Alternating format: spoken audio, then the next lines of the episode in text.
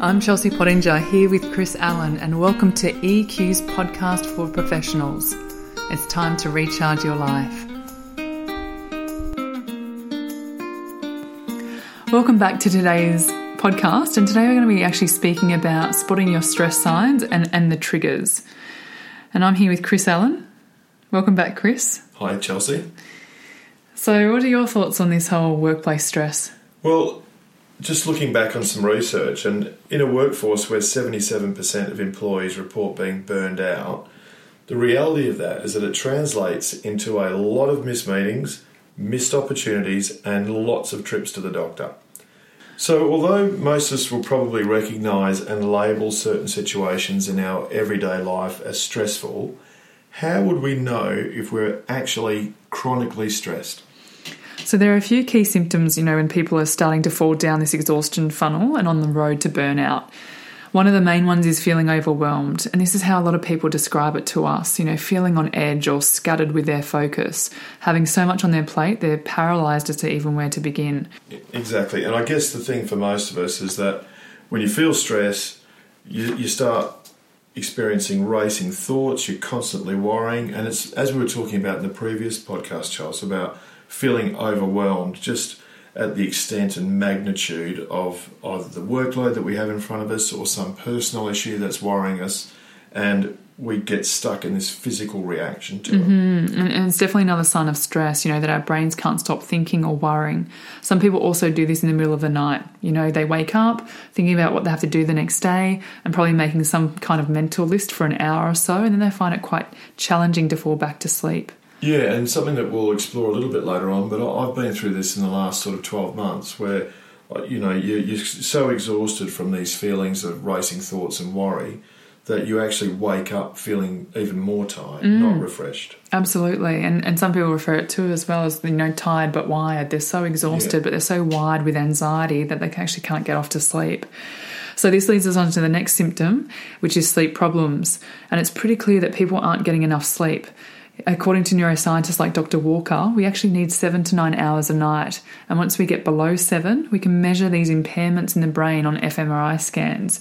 Yeah, his, um, his podcast was amazing and, and with some really alarming stats on sleep deprivation. And, and so, insufficient sleep is the most significant lifestyle factor to determine whether or not a person will develop Alzheimer's. And shocking, more shocking than anything, is that men who sleep just five to six hours a night will actually have a level of testosterone that is the equivalent of somebody who is six to ten years their senior. Mm-hmm. Men, get to sleep. Terrifying. Get to sleep right now. Uh, and also, after uh, 20 hours of being awake, you are as physically and cognitively impaired as you would be if you were considered legally drunk. Mm-hmm. And it's incredible, you know, the, the part of our brain, the prefrontal cortex, that we actually need at work and it's responsible for everything we need, you know, executive functioning, math, finances, language, motor skills. That's the first thing to switch off when we're actually lacking in sleep. And what about the heart rate, Chelsea? Yeah, so that's our last sort of stress sign for people wondering what the symptoms are. Is it, is it actually elevated heart rate? You know, people feel dizzy, they can hear their heart beating fast, even when they aren't exercising. So when we're really busy, Chris, you know, sometimes we ignore these signs of these textbook symptoms. So the best place to start with is where you actually feel stress in your body.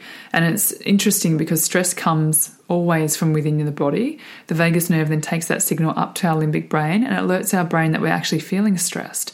And, and stress actually really presents differently in each of our bodies. For some people, they may grind their teeth at night. Other people, they suffer these tension headaches. Some people get super irritable. Other people start suffering anxiety or, or insomnia. Um, I don't know, Chris, do you know what it is for you? Yeah, for sure. Uh, common thing for me if I'm in a highly stressful situation is uh, I get an immediate tightness in the chest. And mm-hmm. I, I, know what it is and I've just got to control it. But it's definitely the chest. Yeah. And, and I think, um, I guess, the more curious you are about your stress and where, where you're feeling it within the body and where it arises, the more capable you will become to managing the stress. Um, and one of the best ways to get onto your stress before you actually fall too far down that exhaustion funnel, too far down that burnout road, is actually starting to book in some nourishing activities and actually take a break. Even if this means, you know, cancelling your plans to take care of yourself. These days, our weekends end up mirroring our work days. You know, we run from coffee to coffee, lunch with girlfriends or mates, quick exercise, yoga to decompress, get ready, head out for dinner with mates, repeat that on the Sunday. And sometimes our weekends are even more jam packed than the workday. Yeah, so give me an example. So you're starting to feel stressed, your sleep is getting impacted. What do you do? Yeah, so I get home on the Friday, and my sleep trigger for me is sleep. You know, if my sleep starts going, that means that I'm uh, I've got some stress creeping in. Get home on the Friday, phone and computer off for the weekend. They get passed to Jay. They don't they don't get switched on for the whole weekend. I cancel my plans. I spend a lot of time with my family. We go hiking in nature. I do exercise. I meditate. I eat nourishing and healthy food. I might grab a massage. Um, I catch up with a few friends that are positive and lift me up, and I'm very selective of who they are. I have early nights. I limit the booze. I definitely limit the coffee, and then I'm I'm really back to firing on Monday again. Yeah, I, I love this, and I particularly love that you start the weekend with the phone and the computer shut off. It's brilliant. So th- these are the kinds of things that people pro- should really start to jot down and think about what activities nourish them. So we work out where we feel stress in our body. What's next, Charles? How about people that people that causes stress?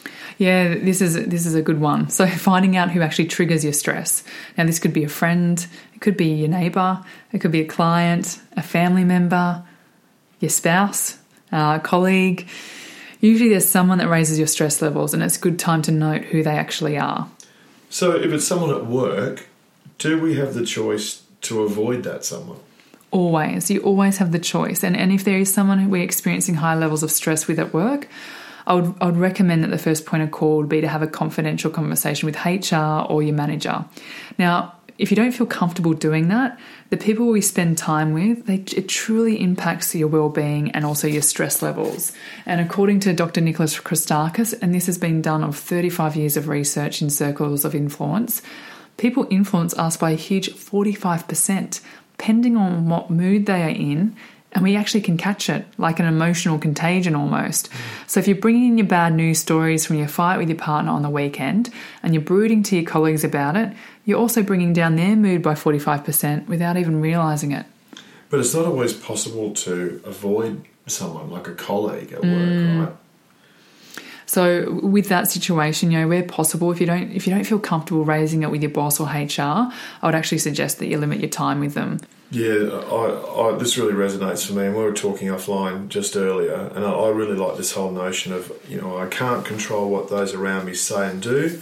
However, I can control how I react to their behaviour. Mm-hmm. And the Stanford research um, that I've been looking at really shows how we respond to stress has a lot to do with our own stress mindset. So, Chelsea, how about then engaging with someone that lifts you up after dealing with, let's call them um, a dud? That's nice. so, proactively, absolutely, proactively engaging with the positive people at your work. These, these are the connections that give you more resilience in the face of work stress. Be around people who make you laugh. They lift you up. You know, the people you have good intellectual conversations with. Reaching out to one of these people during the day takes the edge off the stress and allows you to connect with positivity, especially if you run into someone who causes a big stress trigger. I would also really recommend to see a professional psychologist if this is someone in your family that you've been finding they are causing you extreme amounts of stress, so they can work with you on, you know, cognitive behavior therapy and other great strategies to mitigate the stress of this particular person. So this is probably a good time for people to start journaling some of their own stress triggers and writing down some of the things that we've spoken about already, and just listing them through as I recall them. Number one is how does stress present in your body? What does it do when it shows up and you know it's there? Number two, who triggers you and how you deal with people who cause you a chemical reaction. Three, and you mentioned here earlier, Chelsea, to talk to someone like your boss or HR or your partner and if it's someone close to you or in your family, then this is where you would go and seek professional assistance from like a clinical psychologist who are obviously excellent. Mm-hmm. Yeah, and, and building to that list, you know, one of the most effective tools is to change your mindset. Know that you can't control what people say and do all the time.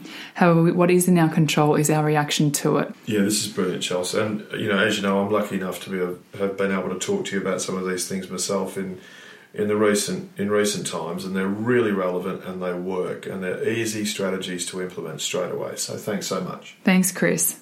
I'm Chelsea Pottinger, and you've been listening to EQ's podcast for professionals.